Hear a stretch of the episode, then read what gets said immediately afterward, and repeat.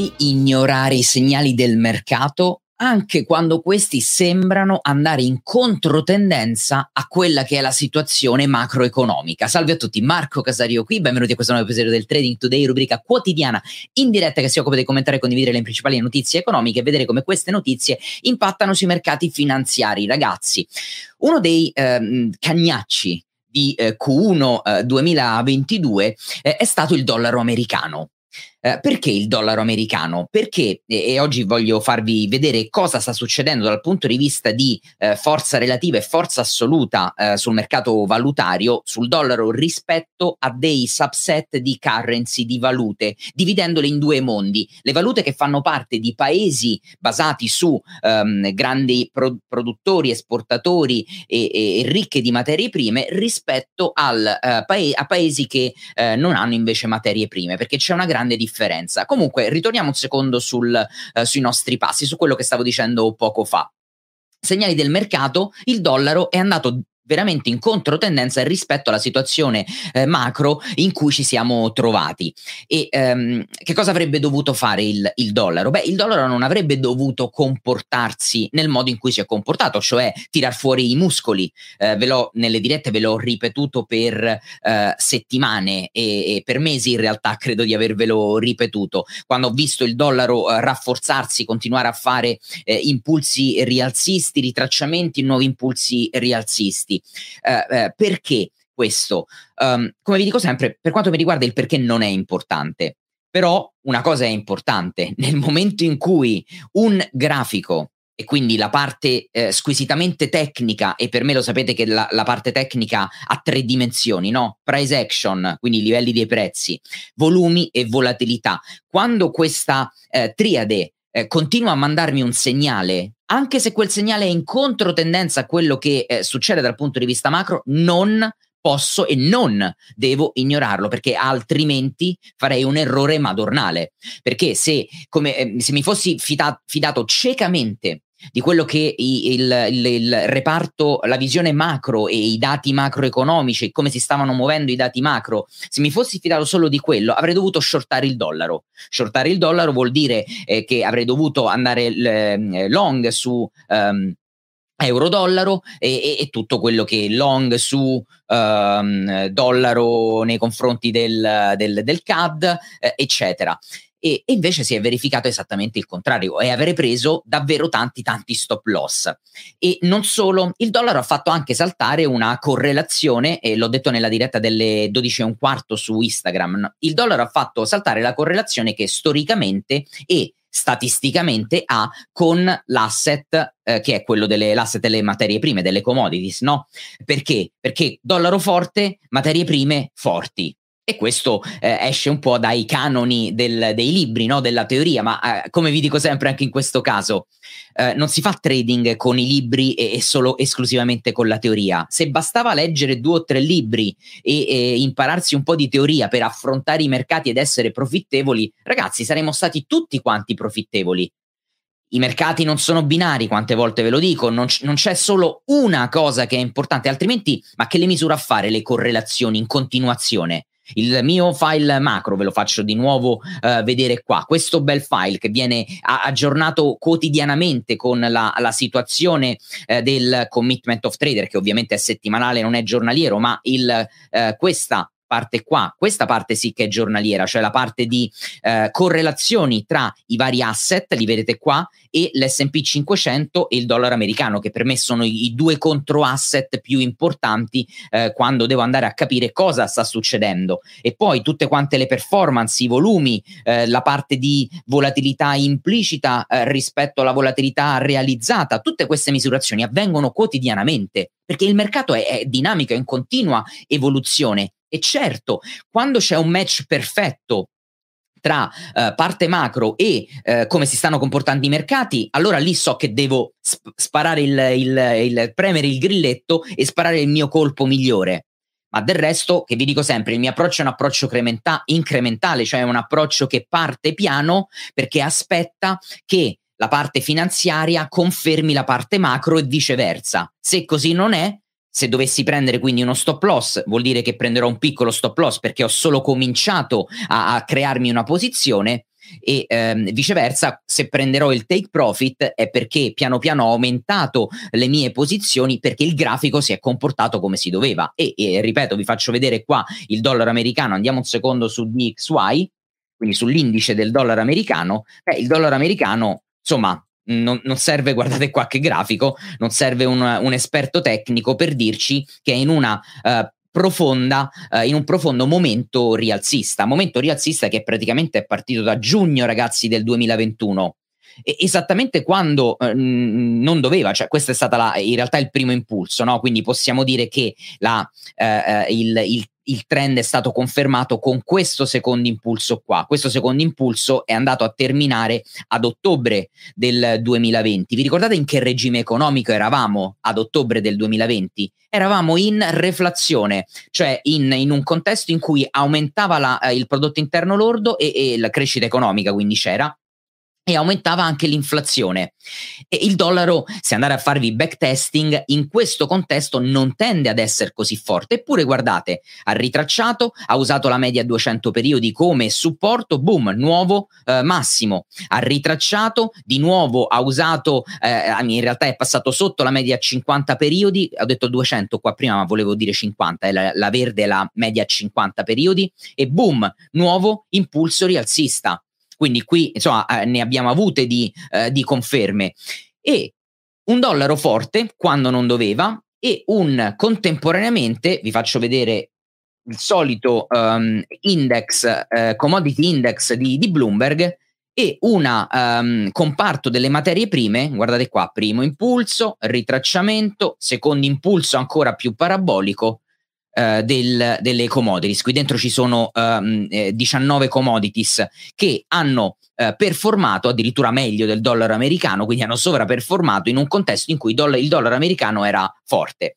E um, questo ragazzi perché ve lo dico? Perché è una lezione importantissima eh, perché a volte eh, tendiamo ad avere i paraocchi, no? Uh, non so, uh, Marco ha detto che il dollaro americano in reflazione è ribassista e, e allora io apro short oppure non vado long. Sì, è vero che statisticamente, quante volte uso? Ma in una diretta, chi è che un giorno mi conta in una diretta quante volte dico probabilisticamente e statisticamente? E io lo so che queste due parole le potreste prendere in maniera superficiale, ma in realtà sono il cardine, sono il core, il cuore di quella che deve essere la nostra strategia come trader e come investitori, perché è tutto basato su probabilità e statistica, nulla è basato sulla certezza né le correlazioni, né il match tra parte macro e parte finanziaria, perché altrimenti ragazzi sarebbe esistito un modello perfetto per investire e far trading senza prendere stop loss, senza prendere mai una perdita, ma solo collezionando vincite su vincite, profitti su profitti. Le cose non stanno così invece. Ok? Non è così semplice perché il mondo economico e il mondo finanziario sono mondi estremamente complessi.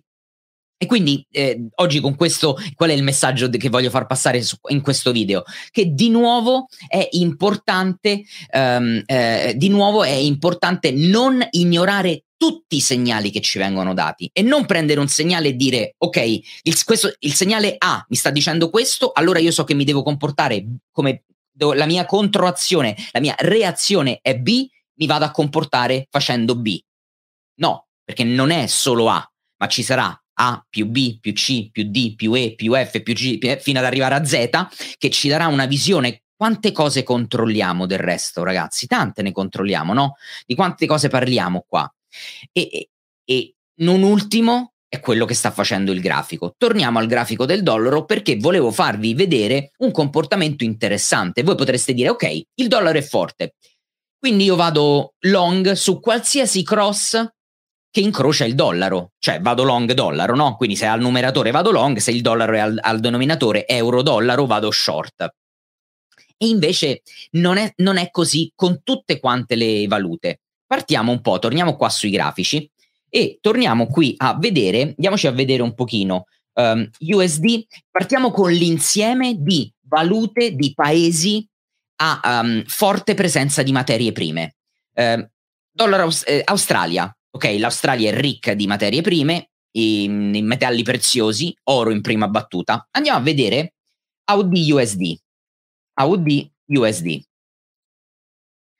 AUD USD, ragazzi, che cosa sta facendo eh, nell'ultimo periodo? Vedete che sì, è vero, ha sofferto, però qui ha creato questo doppio minimo. Guardate che bel doppio minimo qua. Questa era la neckline e sono due impulsi, primo impulso rialzista, ritracciamento a ridosso della neckline di questo doppio minimo, nuovo impulso rialzista. Quindi in questo momento, e quando parlo di momento intendo dire da febbraio del 2022, il dollaro australiano è più forte del dollaro americano. Quindi qui se avessimo seguito eh, eh, semplicemente l'indicazione, ok, dollaro forte, qui avremmo preso stop loss su stop loss, perché avremmo, eh, eh, diciamo così, eh, non avremmo tenuto in considerazione i segnali che il mercato ci mandava. Andiamo a, far, a vedere un'altra, eh, un altro paese, USD CAD, su materie prime. Il CAD, di nuovo lo sappiamo, è un... Aspettate che vado a prendermi ragazzi un grafico un pochino più tranquillo eh, USD, CAD, tranquillo intendo senza troppi, senza troppi disegni, ok? Andiamoci a prendere forex.com. Ok, anche qui, eh, qui abbiamo l- il dollaro americano che ha il numeratore, quindi vuol dire che se il CAD è più forte il grafico sta scendendo. E anche qui vedete che non c'è una grande forza del dollaro, il prezzo è, è stato incastrato all'interno di questi canali e sta rimbalzando qui dentro. Lo vedete? Questo è un altro esempio in cui il dollaro americano non sta avendo sovraperformance, non è decisamente più forte del dollaro canadese. Eh, ve ne faccio vedere un altro. USD, andiamo un secondo in Europa. Dollar, eh, sì, dollaro contro eh, corona nor- norvegese. Andiamola a vedere qua. Anche qui, vedete, comportamento molto simile al USD CAD. Non a caso, ragazzi, sia il CAD, cioè sia il Canada, scusate, che la Norvegia che cosa ha, ehm, che cosa ha fatto, eh, che cosa hanno in comune il petrolio. Ok? Sono entrambi, r- entrambi paesi ricchi tra le altre cose, di petrolio. Sono ricchi di materie prime, ma in particolare di petrolio. Infatti, vedete che qua il dollaro è rimasto incastrato in questo range. Si ha provato a romperlo, ha provato a romperlo una volta, due volte, tre volte qui a cavallo di fine 2021, inizio 2022, poi ancora quarta volta, quinta volta, sesta volta, ma è stato sempre respinto. E ultimamente guardate qui che scivolone che ha preso e è passato adesso sotto la media a 200 periodi e siamo proprio a metà strada tra la parte alta e la parte bassa di questo rettangolo. Quindi anche in questo caso voglio farvene vedere un'altra di valuta, così abbiamo eh, visto un po' tutto il, il globo. USD BRL, eh, quindi il real brasiliano. Andiamolo a vedere qua. Cioè, abbiamo ancora il dollaro americano in, ehm, al numeratore. E che cosa vediamo qui? Guardate, qui siamo in caduta libera. Quindi vi direi che il dollaro, il real brasiliano è estremamente forte rispetto al dollaro americano. Guardate qui, sta proprio arrivando a toccare questa struttura, sembra voglia puntare a questa struttura qui in basso. Quindi dopo eh, questi eh, massimi che sono stati toccati tra eh, fine ottobre e inizio 2022, poi siamo andati in caduta libera. Quindi anche qui estrema debolezza del dollaro rispetto al real. Andiamo a vedere invece quali sono que- quell'insieme di valute che, sta, che, che è più debole del dollaro americano. GBP USD. Andiamolo a vedere qua. GBP USD, eh, vedete, siamo in eh, discesa a partire da qui, da maggio del 2021. Primo impulso, ritracciamento, secondo impulso, ritracciamento, terzo impulso, ritracciamento, quarto impulso. Guardate come praticamente da settembre del 2021 sta usando il prezzo, la media 200 periodi, come resistenza. Quindi il pound, la sterlina inglese, molto debole rispetto al dollaro americano. Andiamo a vedere USD eh, yen. E qua, insomma, è incredibile quello che sta succedendo su, eh, sul tasso di cambio USD yen. Guardate qui che sveglia che ha fatto nelle ultime sessioni il dollaro americano, americano nei confronti dello yen. Qui vi, vi, ripeto, il dollaro americano, ragazzi, è al numeratore, quindi se vediamo un grafico salire vuol dire che, eh, ehm, vuol dire che eh, è molto più forte. Guardate la distanza che c'è tra la media 50 periodi, che ragazzi è una media veloce la media 50 periodi, e il prezzo. Guardate quanto si è allontanato. È incredibile. Qui, ragazzi, ha preso no l'ascensore, qui ha preso il, uh, un, un, razzo di SpaceX per arrivare il, dove è arrivato in così poco tempo. Quindi qui enorme forza, molto di più rispetto al pound del dollaro americano. Andiamo a vedere euro USD, insomma lo vediamo tutti i giorni, ma euro USD sta soffrendo e non poco. Da questo picco qui, che è stato toccato proprio a inizio 2021, il prezzo non ha fatto altro che scendere. Vedete? Discese su discese e ultimamente sta usando la media 50 periodi come resistenza. Ormai il prezzo è lontano dalla media 200 periodi da parecchio tempo, guardate qua la distanza. Oggi siamo infatti a 1,0977. Stiamo stiamo, fatemi andare qua sul grafico dove ho segnato, vi ricordate quando vi ho detto, ehm, e fatemi, scusate, tolgo un po' di disegni, ma perché qua ci, ci lavoriamo nella trading room con gli studenti e eh, siamo short su euro-dollaro eh, con, nella trading room, e ehm, vi ricordate quando vi ho detto attenzione a quest'area perché qua è dove il prezzo si può andare ad infilare, cioè tra l'1,09 e l'1,06. C'è entrato infatti, e poi ha solo ritracciato e adesso sembra voglia tornare a far visita a questi livelli qua. Quindi anche in questo caso un dollaro americano molto più forte rispetto al, all'euro. E, ehm, vi posso far vedere anche USD CHF, quindi il franco svizzero, e eh, vedete eh, qui abbiamo una situazione di, di forza inferiore, però guardate come cioè queste, questo canale qua dove il prezzo si era infilato da settembre 2021, ha provato a rompere una volta, due volte, non c'è riuscito, c'è riuscito invece a marzo del 2022, il prezzo è uscito fuori da questo rettangolo e adesso c'è eh, rientrato, staremo a vedere se c'è rientrato solo per eh, poi riproseguire, comunque eh, anche qui nell'ultimo periodo vediamo un bell'impulso del dollaro rispetto al CHF quindi le due valute, ragazzi, cosiddette definite carry, di carry trading, e due, i due beni rifugio, le due valute rifugio, franco svizzero e yen, stanno soffrendo, soprattutto lo yen direi, in maniera estrema rispetto al, eh, al dollaro americano. E, e, e, questa, ragazzi, era la prima uh, parte, eh, diciamo così, che volevo comunicare nella diretta di, di oggi.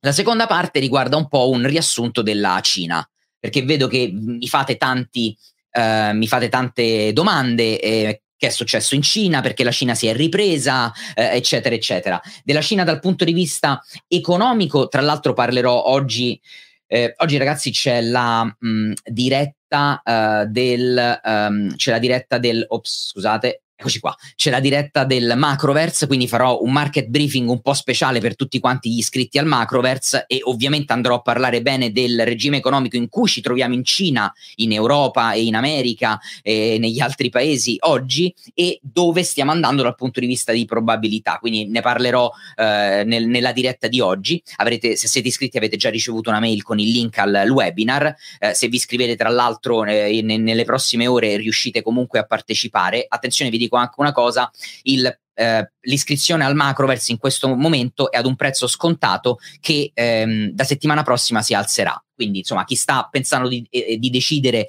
se iscriversi al servizio, eh, questo è sicuramente un buon momento, non solo per partecipare al webinar di, di stasera, ma anche per il prezzo che aumenterà.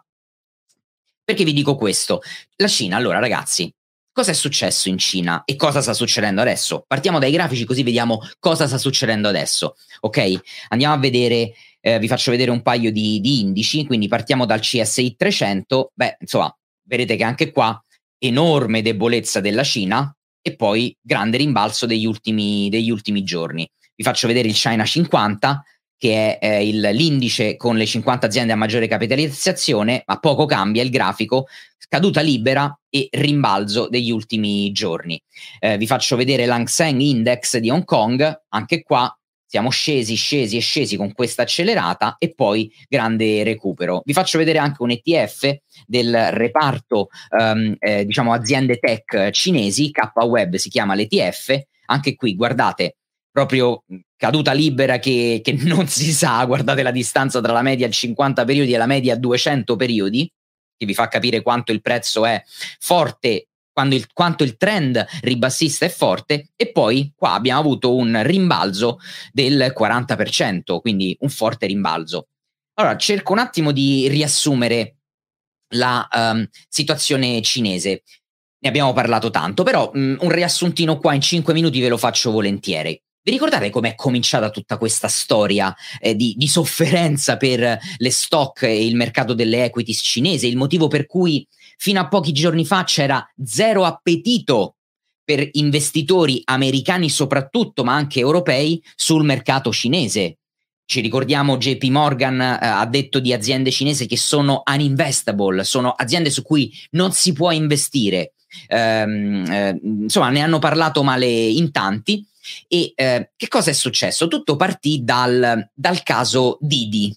Vi ricordate? Didi, ragazzi, è un'azienda che si conosce poco in Europa, ma Didi è eh, l'Uber cinese. Cioè, in Cina Didi la usano tutti. Ve lo dico perché ho amici che vivono in Cina eh, amici cinesi e amici che sono europei e vivono lì per lavoro. Quindi è molto utilizzata. Beh, ci fu una mega multa per Didi per eh, la gestione dei, dei, della privacy e dei dati. Ok, alla Cina non piacque molto il fatto che sì, um, fece la IPO in, in America e, e, la Cina è molto attenta ai dati che vengono condivisi e quindi fu multata per questo.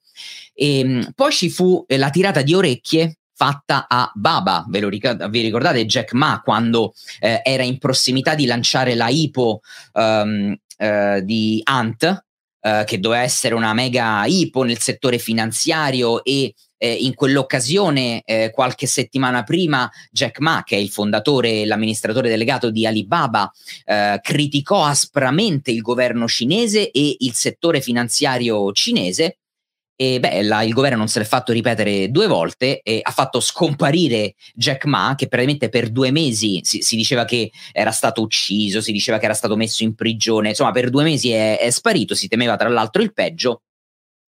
La, la, la, la, ipo di Ant è saltata e um, eh, il titolo Alibaba, insomma, um, ve lo ricordate che cosa ha fatto? Ha cominciato a scendere. E poi, eh, altra cosa, eh, ehm, altro attacco a Tencent, un altro mega colosso eh, di eh, cinese, eh, cioè una legge che imponeva per legge, imponeva e limitava il numero di ore che i minorenni potevano giocare davanti al computer, davanti ai cellulari. Tencent, che è nel settore del, dell'entertainment e del gaming, eh, ovviamente ha cominciato a, scusate, ha cominciato a soffrirne. Poi la stangata uh, sul settore del, dell'educazione privata, ok? Con la volontà della Cina di uh, rendere quei servizi pubblici e non più privati. Probabilmente ha annientato in una settimana, ha annientato un intero settore di uh, mercato. E um, poi che cosa c'è stato? Ah, poi c'è stata la costrizione vi ricordate il concetto di common prosperity, no? la, la prosperità comune, il, il, Uh, la Cina se, è, se, se ne è uscita, il governo cinese se ne è uscita con questa sua volontà di stare eh, estremamente, di essere estremamente attenta alla prosperità comune, non creare eh, eh, conglomerati, monopoli e questa disparità tra mega ricchi e il resto della popolazione che è eh, povera o mediamente povera e, e ha costretto Baba, quindi Alibaba, Tencent, JD.com, eh, a versare miliardi di dollari, ok? Parliamo di miliardi, in un fondo che il governo cinese usa e userà per la prosperità comune.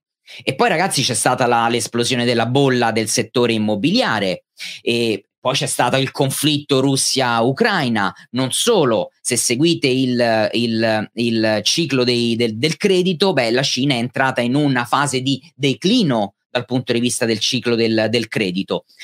Insomma, la Cina non se la, non se la passava per niente, per niente, bene. Mettiamoci poi questa eh, tolleranza zero nei confronti del Covid, quindi appena c'è qualche caso prende e chiude intere città, chiude intere città chiudendo eh, il, il paese alla possibilità di importare o di esportare manufatturiero eh, e, altri, e altri tipi di beni. Quindi insomma, tutta una serie di problematiche. Fatto sta che recentemente, da quando hanno rimbalzato le, perché hanno rimbalzato le, le aziende, il settore eh, cinese e gli investitori si sono riavvicinati? Beh, perché il governo ha detto che ha intenzione di ammorbidire, cambiare eh, le eh, sue politiche per ehm, cercare di eh, agevolare l'economia, stimolare eh, l'economia. I regolatori cinesi hanno cominciato a dichiararsi positivi nel sostenere i, eh, il capital market e i capitali. In particolare, ragazzi, c'è stata questa dichiarazione in conferenza stampa da parte dei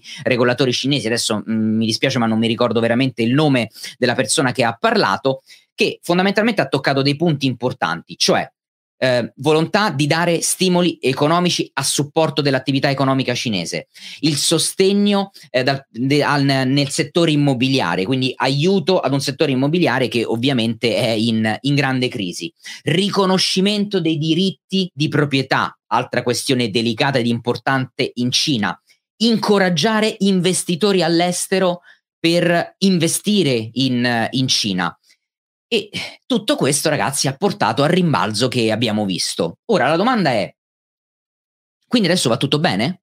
Quindi adesso abbiamo scherzato i mesi precedenti, il crollo che c'è stato, eh, i crolli che abbiamo visto su Alibaba, Tencent sono finiti, sicuramente adesso tornerà tutto verso l'alto.